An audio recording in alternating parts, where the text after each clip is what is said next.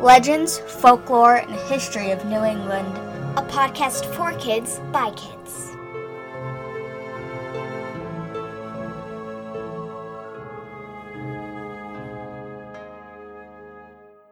Hi everyone, I'm Bridge and I'm here with my sister Molly. Hi. And it's definitely in the heart of one of our favorite seasons, fall, because of all the spooky and fun. Well, I like summer because I like heat.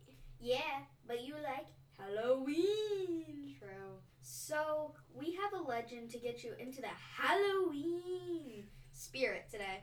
The legend of the first recorded ghost in New England, Nellie Butler. So, who was Nellie Butler? Glad you asked. Nellie Butler was actually her married name. She was born Nellie Hooper in the late 1700s. She married Captain George Butler and died during childbirth. We think. Honestly, you can find ancestry records for George Butler, but none of them list Nellie as a wife. There's even a grave we found on Find a Grave for George, but nada for Nellie.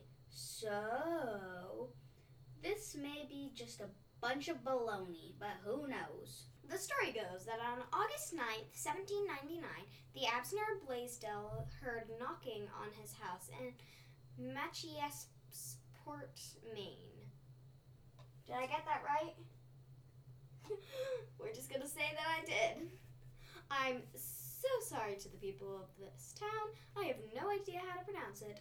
But there are also reports this all took place in Sullivan, so we honestly don't know what is right. But then, on January 2nd, 1800, both Absner and his daughter heard a woman's voice coming from the cellar in whatever town this took place. I'm the dead wife of Captain George Butler, born Nellie Hooper. Okay, one, who talks like that? Like, that is a very specific ghost. And two, I don't really have a two.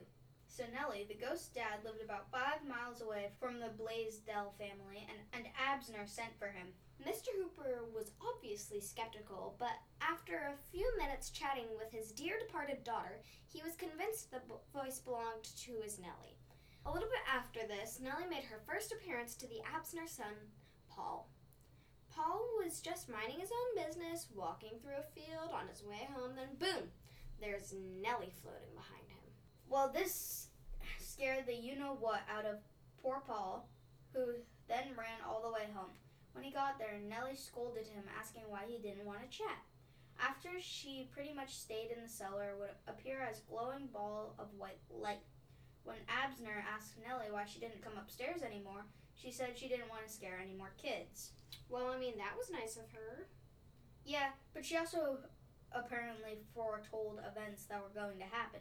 She predicted the Blaisdell's daughter, Lydia, would marry Captain Butler, and she did.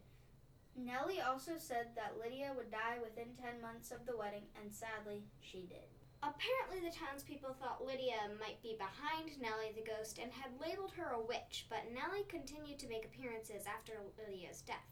So that pretty much convinced the town of Lydia's, Lydia's innocence. About 100 people in town had seen or heard Nellie by this point. And the town's pastor was none too pleased with this. He didn't think his congregation should believe in ghosts or having conversations with departed spirits. But after visiting the Blaisdell house, he became convinced and actually wrote about his experiences.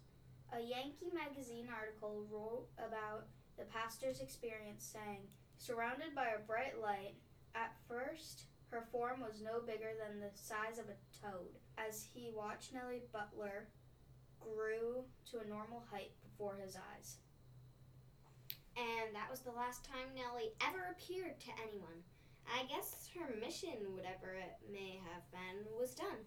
And that's the f- story of the first documented ghost in the U.S. What do you think? It's a weird one. If you want to comment on any of the stories you hear, send us an email at contact at lfhne.com. And if you like what you are hearing, please rate, like, and comment wherever you listen to podcasts. We love five star ratings, so if you think we deserve five stars, please let us know. And if you don't, Just send us a message privately because it makes us sad when people leave less than five stars with no reason why. So that's it for this week. Join us Thursday for an all new episode. Until then, remember history is fun and sometimes a little spooky. And it's definitely. Sorry, sorry, sorry, sorry. I got confused. I'm tired. I just worked out. Why do you say Halloween like Halloween? Just do it.